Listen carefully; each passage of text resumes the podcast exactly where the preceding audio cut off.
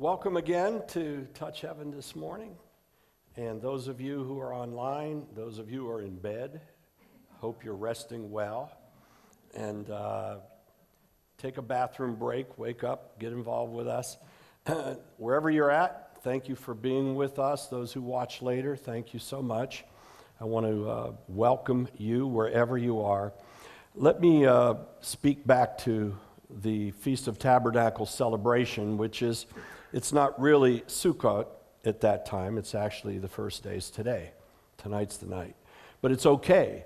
We can, uh, we can reach out to it and do a mini feast, and we've been involved with the ICEJ since 1984. And so it's wonderful that they're coming back to this area. We've had them here before, and it's wonderful that a sister church, Pleasant Valley, many people whom we love dearly, uh, good friends, old friends, some new friends uh, are hosting that, and we're honored to be part of that with them. How many of you um, think at this moment while you're here that that's something you would like to go to? What is that date again? Is that a Friday? Yes, Friday night and Saturday afternoon. November 4th. If you, if you put your hand up, let me see. Okay, um, what I'd like you to do, if we could have a, a sign up sheet outside uh, just over there in our welcome area. When you are leaving today, what I'd like you to do is to put your name down and sign it. We are, uh, we're going to help support this. You know, it's one thing people support it and say, oh, that's wonderful, it's what you do. We've been there and done that, right? And uh, we've, we've seen that the Lord will move upon a few hearts, and He may not move on many hearts sometimes to help do it. Uh, this is a costly thing for the people that come from wherever they're coming from as part of the feast group, and then it's costly for the church at Pleasant Valley. And um, it means a lot to me because, and I'm going to share with you intimately, and I have no problem sharing it with my friends at Pleasant Valley. But when I first came to the Lord, there was a Bible teacher there who was sowing anti Semitism. And he basically was teaching and preaching the replacement of Israel and the Jews. And he was using the teachings of uh, Malcolm Smith, who's a, who was a tremendous kingdom teacher, but had it all wrong when it came down to the fact that Israel and the Jews were displaced and replaced and no longer had any promises of God. Basically, he was canceling my ministry call, which was to save my people. So it was grabbing me right by the throat. I opposed it it became very difficult in the church. It became a schism, it became a division. Eventually, he was displaced and the church repented. And it found its way to the point that the pastor that got fired there, we got him placed as the, as the uh, chaplain for the ICEJ in Israel, and he's still today, Ed Smelser, a dear friend and a proponent for Israel all over the world. Very pivotal place for me. I find it seeing it full circle that now the Lord has allowed me to share with them about beloved Yisrael in a deeper sense, in a sense that they felt led to bring them. How many of you know that, you know, the eternal treasures of God in heaven cannot be displaced? So we're going to support it. We're not going to support it just with our words and not just by our participation. We're going to support it with some funds. So I'd like you to put your name down. I'm not asking you for money. You know, I only take the tithe. What I'm saying to you is, is we're going to take those names and we're going to sow and pay for you to go. Now, if you want to do something else here or do something there with a special offering, that is yours to decide. But this congregation, this church, Touch Heaven Ministry, is going to sow into that church and into that ministry for what God has done and is about to do with them for the kingdom of God. Amen. So I would like you to sign your names. Will you do that? And uh, if you were saying you didn't think if you could go because you were holding back a little bit about the money, don't worry about it. How many of you know how many times we've had events here and we start to charge and then we just say, forget it. And we open the doors and they get flooded and we're blessed, right? Um, when God blesses, we want to be part of that. So please do that. Father, we thank you, Lord, for the word of the Lord. I thank you, Lord, that through this servant you help me to bring forth those jewels from heaven today, literally. Favor from heaven, Lord. Hyper, sonic, supernatural favor from heaven to plant into this house, into these your people, and all that are going to eat with us. Father, let your glory and your glory alone be served. Help our eyes to open up and take us to that realm and that dimension, Father, where we do not have limits. Let us be limitless in the potential and the reality of what you have for us this morning. To you and to you alone be the glory in Jesus' name. Amen. Amen. I've been off and on touching on the basis of the favor of God, and we've gone very deep. We've gone through all kind of places with it. This is an extension of that with an exclamation point. And what I've written to you is that the, the believer plants, that's you, you sow something. It might be tangible, could be money, it could be a gift, it could be something that you do for somebody else that's material, right? Or it could be intangible. It could be a blessing, it could be a prayer, it could be a sacrifice, it could be something that's hidden that has no measure on it that only you and the Lord know about. It could be a quantity of something, it could be a single seed of something. But then something happens. Because kingdom ground which is sown into by the believer, is a hyper fertile supernatural soil. It's not the same as soil that has not been fertilized supernaturally by the kingdom of God and faith. And in that place, there's a promise. It comes out of Amos, we'll touch it in a moment. The harvest overtakes the planter. And I wrote that your future leaps the present. I once heard something done by Kim Clement. How many of you remember Kim? He's with the Lord. We never got to know each other well, but we had respect for one another. And of course, I love the way he, he was able to prophesy and play. Sort of enjoy that myself. Maybe not to that caliber, I wouldn't dare say that.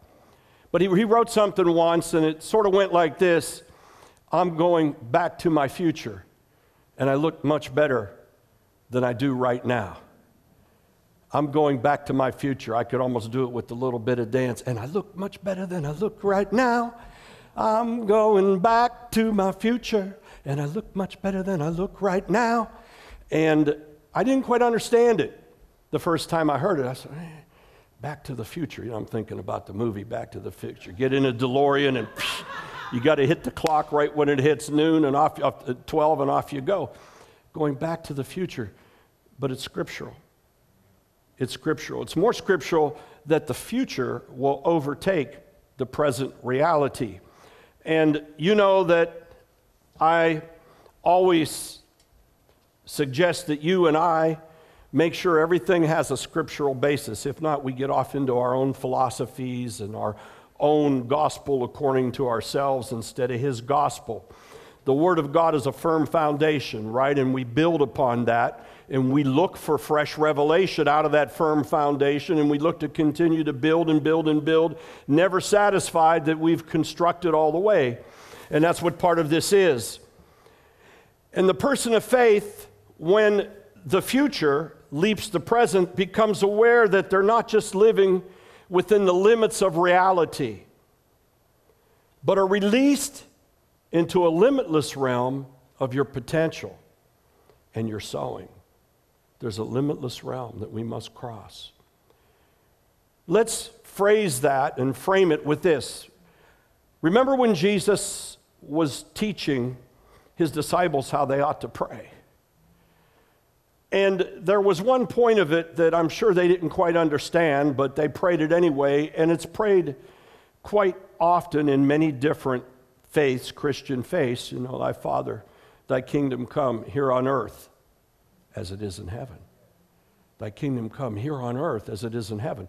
Earth, the present reality, heaven, an eternal dimension. Heaven, a completely different realm of faith than the realm of faith here on earth. Heaven, which is limitless, being prayed into an environment that has limitations. something that is supernatural being prayed into the natural. So we know it's possible. That's my point. Because Jesus said to do it. He wouldn't tell us to do something here on earth unless it was possible, but more so, unless it had meaning. It's meaningful. Let thy kingdom come here on earth, even as it is in heaven. Oh my God. Can you imagine that? I mean, you need to stop for a moment and to now begin to walk in the Spirit. Let's walk in the Spirit together. Let's set aside objectivity. Let's set aside those things that are framed experientially. We don't want to be those who are being taught and led by our experiences only because they'll take us to the wrong place. We certainly don't want to be driven by our emotions. Emotions are good. We're allowed to be happy, we're to mourn. There's a time for each. But at the same time, those aren't the things that frame us. What frames us is the real truth in heaven. That's where real truth is. Sort of reminds you of that pitiful moment in Pontius Pilate. What is truth? Washing his hands. What is truth? I could just see him so nervous and so conflicted and so gone. And, and, he's, and he's asking a question, a question that is for all ages What is truth? What is truth? And he didn't find the truth. In fact, he killed the truth. And so we want to be those who can reach beyond the limits into the limitless, and it's possible. And when you do, something suddenly happens. Now, let's talk about suddenlies for a moment. You know, I, I gave a whole series once on suddenlies. But God, suddenly, right? And suddenlies are wonderful when we can see them visibly or when they manifest in this reality. That's a suddenly that we can end up defining. We can declare exactly what it is. But there are suddenlies that are happening, listening to me, like little microbursts in the heavenly places that are your treasure storing up, that are as real there as they will become here. And I'm going to show you how we take them from here to there. Those are suddenlies. So, what happens is suddenly, when we understand that we can sow here on earth, that we can plant here on earth, that we can have faith here on earth, it gives life to something already. Now, let that soak in a minute. This is good stuff if you can grab it. You see, we think our faith hasn't really accomplished anything until we see it here on earth. We pray for a healing here, but we don't expect and understand that the healing's already happened and there's a suddenly that's already happened. We pray for our bills to be paid, but we don't understand they're already going to be paid until we see them paid here on earth. We pray for a child to come home, but we don't really give God the glory till the child comes home. But the truth of the matter is, the suddenly is already happening in the heavenly places because your future is leaping the president. Your future is surrounding your present. And the reality of what you have here isn't really truth. The truth of the reality is what's being birthed already there. Now, let me get you there. I'm sort of summing it up because I want to lay the thesis out and then to walk you through it. There's a scripture out of Amos 9:13 while we get it up on the screen. Let me tell you about Amos. I categorize Amos like the book of Job. You read the book of Job. I mean, I get saved, and the first thing I do is go read the book of Job. How stupid was that? I had nobody coaching me, nobody teaching me, so I figured coming out of the law, I needed some more you know, flagging on my back, and I'm going to go back in the book of Job, and boy, you get all done with that until you get to the end of it. It's pretty depressing. A great guy, a good guy, no one like him in all the earth, and all hell breaks loose. His family gets killed, he loses everything he has. His friends tell him he's wrong with God. His faith is taken to the very edge of all hope, where he's himself crying out, Is this real? Was I real? Could it be? And then finally, God steps back in and delivers him. Well, Amos, sort of the same kind of guy. There's nine chapters in the book of Amos. He's called a minor prophet, and he's not a guy you would invite to dinner. You invite Amos to dinner, he's going to tell you everything's doomsday, everything's bad. eight and a half chapters of bad news. This is going to happen. You're sinners. I'm mad at you. I'm going to do this to you, says your God. You're going to have this. I'm going to destroy you this way. I'm going to take this from you. I'm going to turn your enemies against you. I'm going to take your sword and stick it in you. I mean, I'm telling you, you read Amos, and wow, you get done with this guy, and you say, What's he, uh, this kind of prophet is this? But you get to the last five verses of Amos, and all of a sudden, something happens. He has an epiphany. And he sees into, listen to me, the days that are coming. I'm telling you the days that have come. He sees into the time that we live in now as we're preparing the way for the coming of the Lord and a shift in the kingdom to where it's no longer about the judgment, but it's about it's about the deliverance and the salvation of the body of Christ and his bride. And in these last verses, he comes up with this image of two things that don't quite fit each other. And this is what they are. He says, Behold, the days are coming. Behold, the days are coming. Hey, behold, the days have come. Because, first of all, they were birthed and born in Jesus Christ. Old things have passed away, all things are new. First of all, no longer are you judged as we ask the Lord to help us and pray for us and move us through it by the things that you've done or haven't done, but you're set free. It's all covered by the blood once and for all. No longer do you have to plead the blood on every part of your life. It's over with unless you don't have enough faith to accept it. You move through the Holy Spirit. So behold, the days are coming, says the Lord, when the plowman shall overtake the reaper and the treader of grapes him who sows seed, and the mountains shall drip with sweet wine, and all the hills shall flow with it. What does that mean? How many of you have ever been on a farm, worked a farm, know about farming? Amen. How many of you are doing it right now? Amen. I sort of, I sort of wish I was with you. I miss it. My, you know, my, my farming is like, right now, it, it's just reduced down to cutting grass, pulling weeds, growing some flowers, trying to grow a few vegetables. You know, that's not farming, that's playing. And there's a scripture in Amos that tells us how this happened, but I want to give it to you maybe in a, a little bit more English. And in that English, it says that the one who is sowing, the one who is sowing, shall be overtaken by the one who is harvesting. Now, if you know about planting seed, it, it doesn't come up the same day, right? I mean, you know, I deal with some farmers. I have some land that they farm, and it's our development area. And they, they're, I'm waiting for them to plant it, and they're waiting for the right time because I want to get it back out so we could work. But I don't want to, in any way whatsoever, damage their crop that they work so hard for and that they rely on for their income. So I'm caught in the middle because I don't want to harvest and overtake the seeder. But when you plant the seed, and how appropriate to plant seed today, Sukkot, the Feast of Tabernacles, the first fruits. When the first fruits are offered up of the harvest. That's what it's about. Believing God for the next harvest, the good seed for the next harvest. That's what today is. Tonight starts that. So it's appropriate. That's why the pomegranate is one of the, the signs and symbols of that fruit because there's so many seeds in it within it. It's one fruit with a whole bunch of seeds that you can eat and receive the blessing of right away before it grows another pomegranate. You can sort of overtake the seed with the harvest and eat it. So you plant the seed. And in this instance, with Amos, who was a farmer, Amos was a farmer. He was a dismal guy.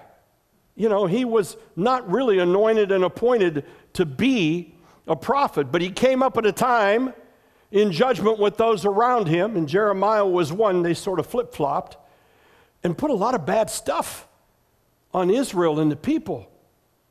But all of a sudden, he comes up with this image that doesn't make sense that you can plant in the ground and you don't have to wait for the seasons and the rain you're going to be able to harvest what you plant as fast as you plant it, and it's going to actually overtake the planter. Now, how do you harvest what the planter hasn't yet planted unless it's already planted? Oh, Pastor's not so crazy. How can you overtake a seed and a fruit that hasn't had its realistic time on earth to grow? How can you overcome debt that doesn't have seven or 10 years to pay and the interest can't catch up? How do you overcome a stage four cancer when science tells you there's no hope? How do you overcome a broken relationship, a broken child, unless the truth is somewhere else and it's already done? And the harvester, the reaper, overtakes the plowman, the sower. Plowing away, and all of a sudden, you're just overwhelmed and surrounded by the answers, the blessings, the suddenlies. Are you getting it? Father, let thy kingdom come here on earth as it is in heaven.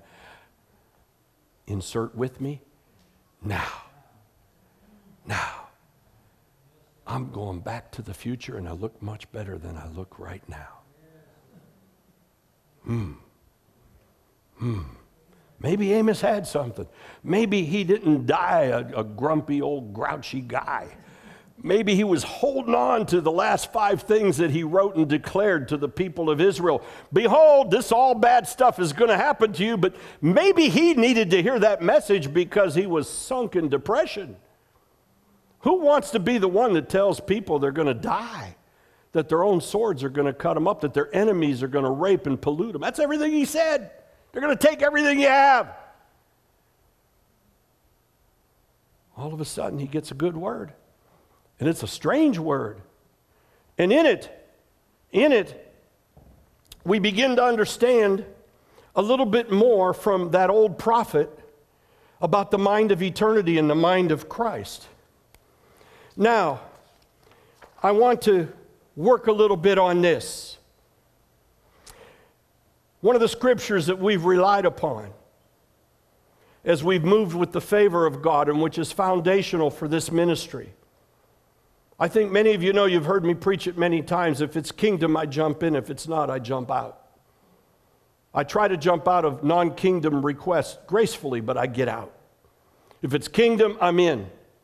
If I sense and discern and know that somebody is asking me to participate or invest with them in something that's the kingdom of God, I say, Here I am. And that's what I teach and preach, wherever anyone will listen. Because Matthew 6:32, let's look at it a moment. This is very important. Matthew 6:32. Typically I just say it, but I want it to soak into you. 632 and 633, please.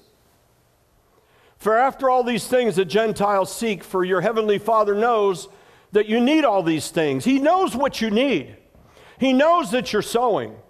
He knows that you're trying, He knows that you're working at things. But there's another step to it, and this is that step. But seek first. Say first, first. not secondary. Don't make it another option. Don't make it a safety net. Don't make the kingdom of God something you do otherwise. Don't make the kingdom of God something you do in a new religion on Sundays only. Don't make the kingdom of God something you do when you're not going to be embarrassed in public. Don't make the kingdom of God something you hold back from your children. Don't make the kingdom of God something that becomes otherwise, but seek first the kingdom of God and his righteousness. You can't seek his righteousness unless you seek his kingdom. But once you seek his kingdom, you can seek his righteousness. Paul said, We are cloaked in his righteousness. He says, We wear a cloak. You know what the cloak is? It's your mantle. That's why when somebody's trying to say they're waiting for you got a mantle, everybody has a mantle. If you've been made the righteousness in Christ Jesus, you're wearing a mantle of righteousness. And that's that white robe that we read about in Revelation. In Revelation, it's all these people with white robes, clothed in the righteousness of Jesus Christ, so that you can be at the throne room of the Father as a daughter and a son and a child of the living God. You have a robe, you have a mantle. Seek first the kingdom of God and his mantle upon you. You can't find your mantle unless you seek the kingdom. Don't look for me to take a coat off and be a showboat and throw my jacket on you and say, Here's my mantle. And the next day you're out sinning like hell. You see, we've, we've tried to sensationalize the things of God that need to be spiritualized.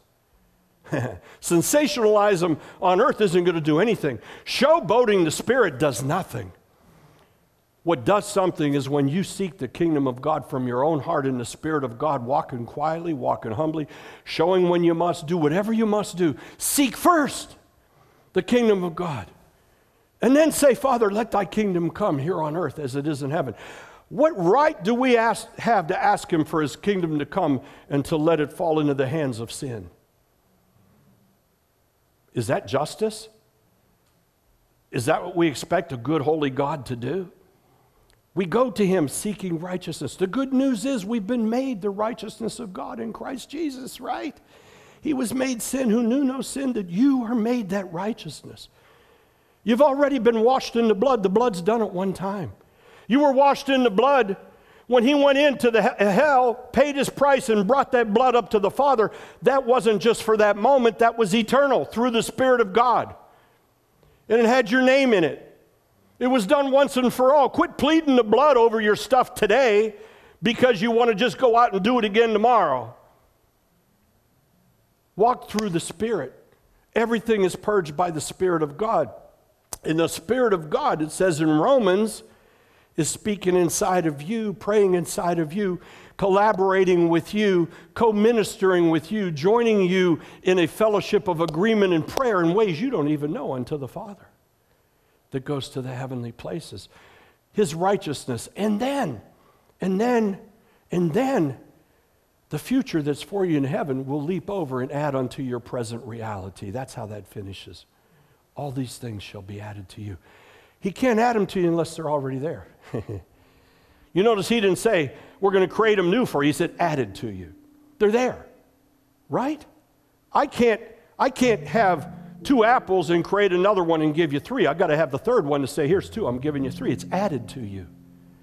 Come on, this is good stuff. Those blessings are added to you, they're not created for you, they're added to you. They exist already.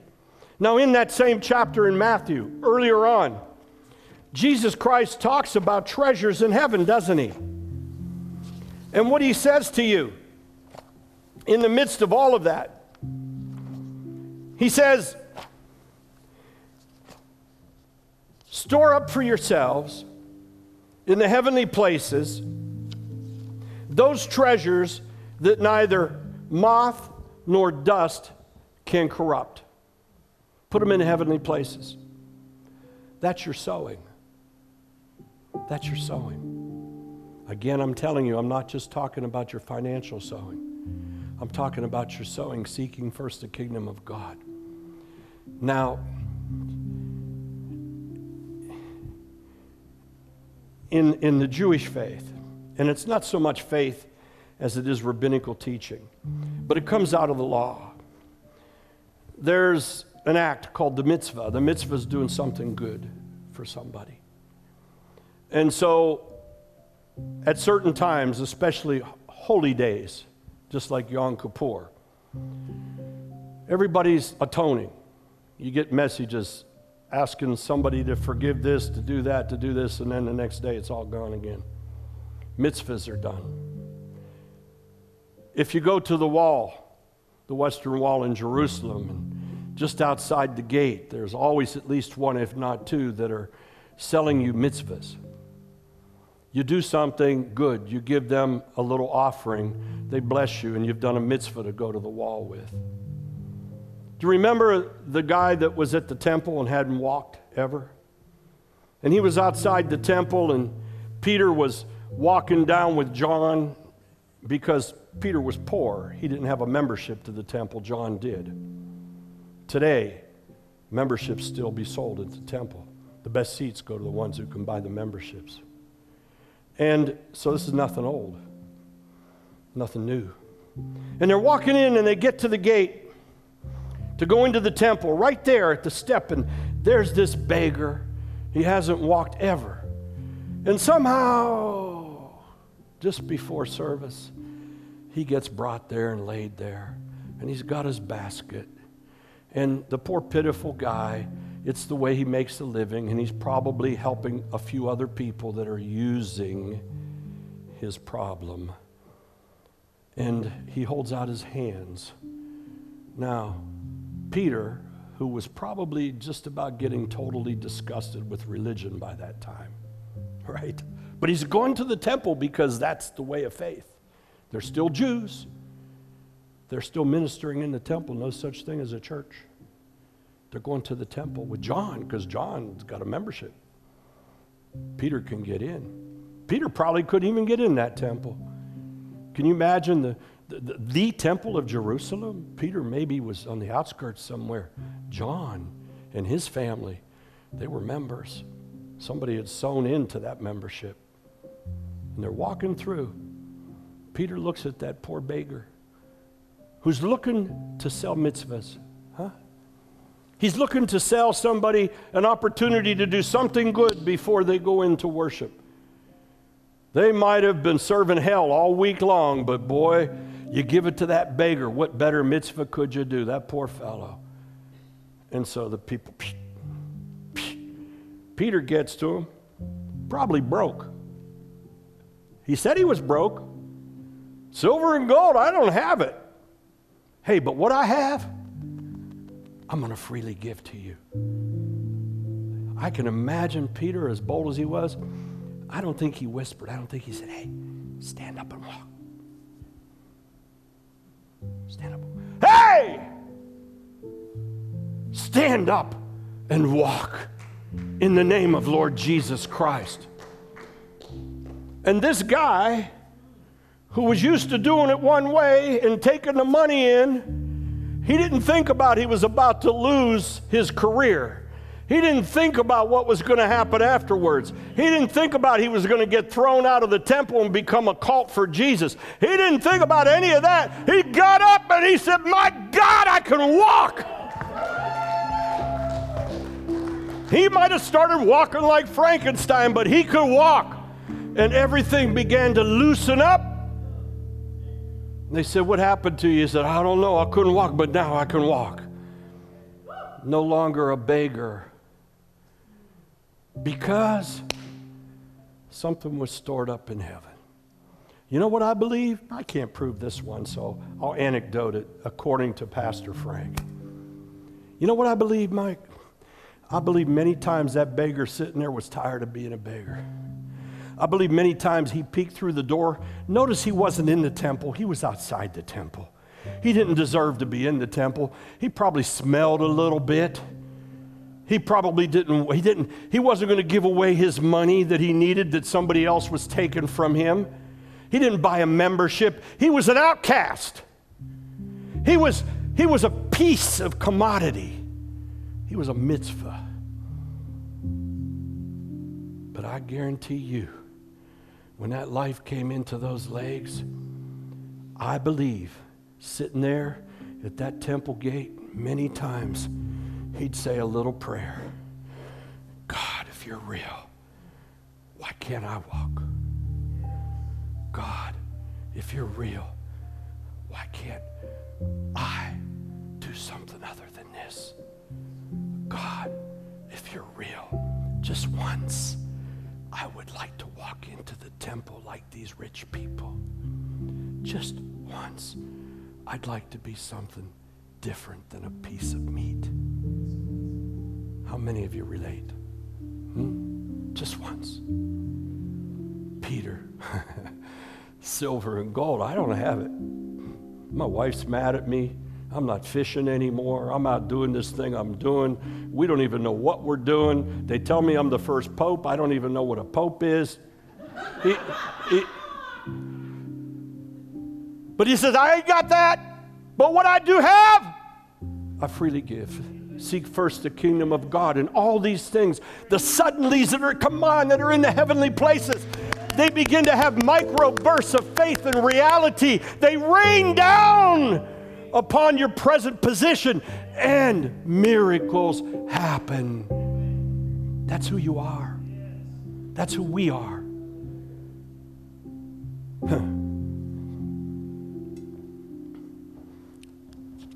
You know why socialism, which is the basis of communism, is so dangerous to faith? Do you really know why? And it is, by the way. Don't let anybody tell you that the Bible calls for us to be socialists. They try. Oh, you're supposed to give to one another. Yeah, we're supposed to give to one another. We're not supposed to have the state give to one another. Because when the state gives to one another, it's not us and it's not God. It's a system of humanity.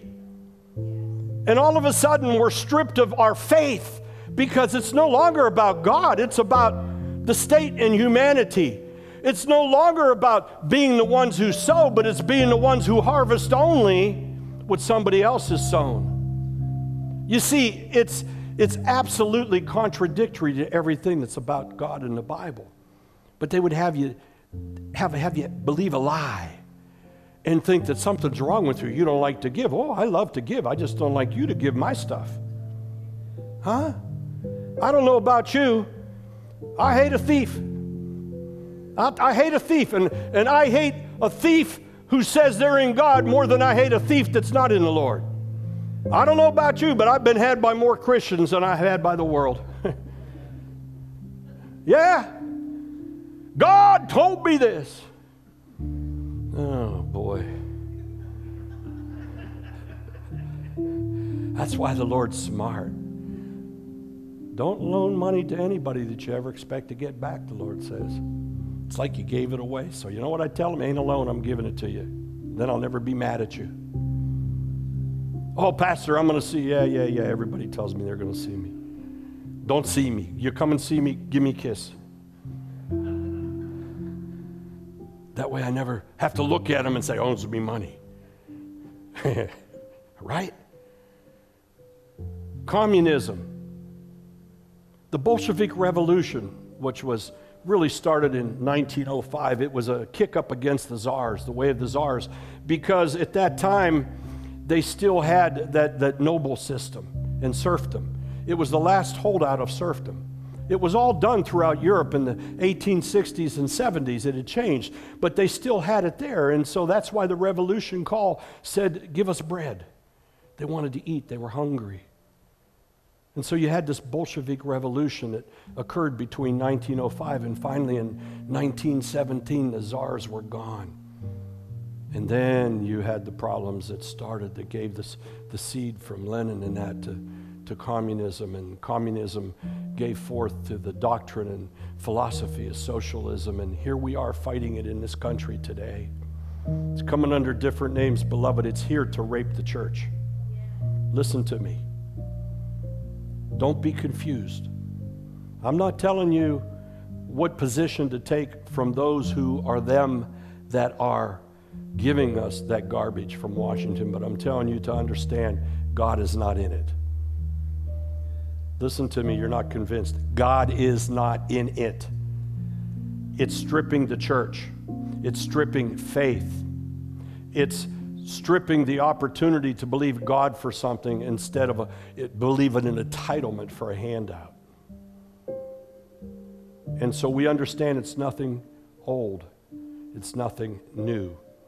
It's humanity, it's the nature of humanity to take what's not ours unless we're in the Lord and to give away somebody else's stuff. Right? I love to give. I don't like to be stolen from. Somebody steals from me, I'll forgive them, but I'm going to go find them. You don't like it, too bad. I'll forgive them, but I'm going to go find them. Somebody needs something, I give it to you. I love to give. I know you love to give. We have the joy in giving because we know who the Lord is, right? We have the joy of understanding that, Father, let those blessings from heaven come here on earth. Let them fall upon us, Lord. And I want to give you a few more little jewels to take with you, please. You sow in the kingdom, you reap in the world. you reap in the world, not one fold, not fivefold, not tenfold. The Lord has promises of a hundredfold here in the world. A hundredfold. During the drought, Isaac planted seed. He got a hundredfold. Everybody else got nothing. Because he planted it in fertile, super dynamic, hyperbolic, whatever you want to call it, divine soil. Because God told him to, and he did it in faith. He didn't do it so he'd have the biggest harvest. He did it so he could give it for his people.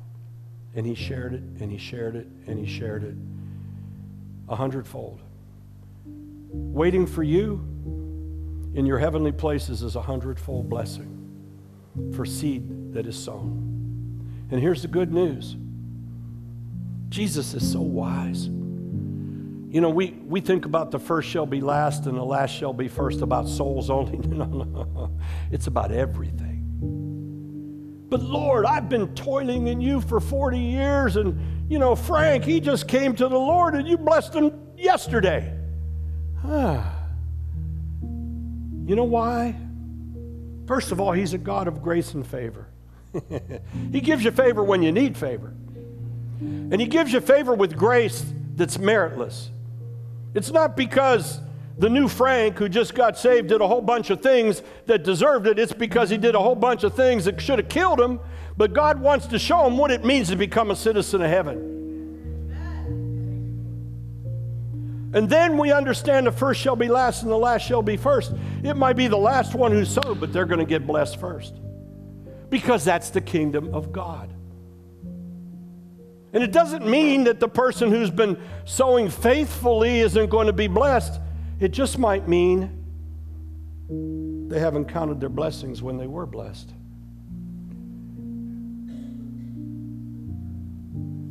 I've learned from people on their deathbeds that bless the Lord what a precious gift life is. What a precious gift it is to be able to walk, to see, to hear, to taste. What a precious gift it is to have one more day to extol the glory of God. Do you understand, Paul? I've been to the third heaven. I've seen unspeakable things. I think he saw a lot of these things we're talking about. I think he saw more than that. I think he saw the banking system of heaven. I think he saw the honor code of heaven. I think he saw the angels of heaven. I think he saw blood-stained robe of Jesus in heaven. I think he saw his future and other futures. I think he saw so much, he says it's unspeakable, probably for two reasons. One, I'm not allowed to tell you, and number two, you wouldn't believe me if I did. But he said, This I will tell you I'm betwixt two places. On the one, I want to go. I want to go to that place. You won't believe what it's like. I want to be there. I want to be there yesterday. I want my future to catch up to my reality and take me there right now. But on the other hand, I'm so blessed to be here in this world to extol the gospel of Jesus Christ. I've got some more stuff to do. But when I'm done, but when I'm done, and I'll echo that, don't you dare cry for me, because I won't have a tear in my eye. Strong, and then, come on.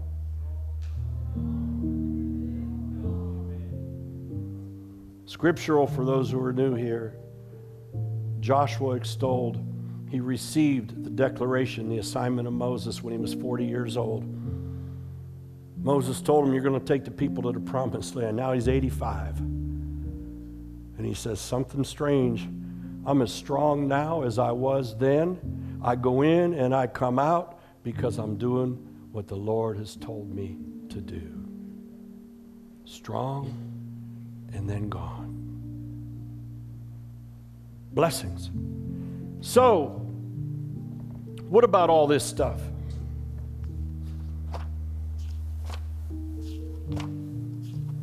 Going to the end in case you're interested. Who's laughing? I'm not even going to look. Sounds like Clinton, though. Sounds like Clinton, but I don't. I'm, I'm not going to look, but I know that laugh. You know what I believe? I believe that those days that Amos was talking about, behold, the day shall come, the ones that Isaiah was talking about. I believe that the days that Jesus was talking about, do you know that he talked about the same thing about the harvest? He said, Why do you pray, wait for the harvest? Like it's in four months. I tell you, the harvest is now. Eat now. That's what he said. You see, he began to initiate and allow that to release unto us right now. He was trying to speak to a people that didn't understand faith and vision and were unable to look beyond the limits of the reality. And he was saying to them, Don't look for the harvest, don't wait for it. It's here now. He said, The fruit is here. Take the fruit, eat the fruit, multiply the fruit, sow the fruit. Everything in the kingdom of heaven is for us to multiply the fruit. And the more we give, the more He gives us. The more talents that we minister, the more that come to us from heaven above. You say, but Pastor, really, you know, I mean, you know, somebody wrote me a check and paid my debt. That wasn't God? Huh? My tires, I needed tires on my car. Somebody just gave them to me. That wasn't God. I remember the first set of tires I needed. You know who gave it to me? A mafiosa. Yeah, he felt sorry for me. He brought me four tires for my old beat up, rusted out Volkswagen. 16 years old, dragging the muffler into Eastwood Mall to go to work for construction. Next day he come and he said, Here, boy, you need these. Gave me four tires. That was God. And I didn't even know God. But somebody, somewhere, sometime, somehow prayed for me. And somebody, somewhere, sometime, somehow said, Bless the seed of my seed, bless the blood of my blood, put it up in that heavenly places and let it flow and come down as a suddenly in his life. Ah! You got a whole bunch of them waiting. Somebody give the Lord a hand. You got a whole bunch of them waiting for you. All we need to do, all we need to do is make the kingdom first. You don't even have to be good at it. Pastor, you know, I, I, I, I don't really like to pray for people. Pray behind their back. Pastor, I, I don't really like to touch people and pray for their healing. Well, you know, bring them a puppy or, or a stuffed dog or some lasagna and get up close to them and touch them in the arm. Pray for them. Send them a note. Go to a stranger. You know, some people think it's hard to minister to a stranger. It's easier than to minister to somebody that, that's religious. Huh? It's all waiting. It's all there. It's all in the heavenly places, stored up as treasures, waiting for you. Because I assure you that your salvation wasn't on your own.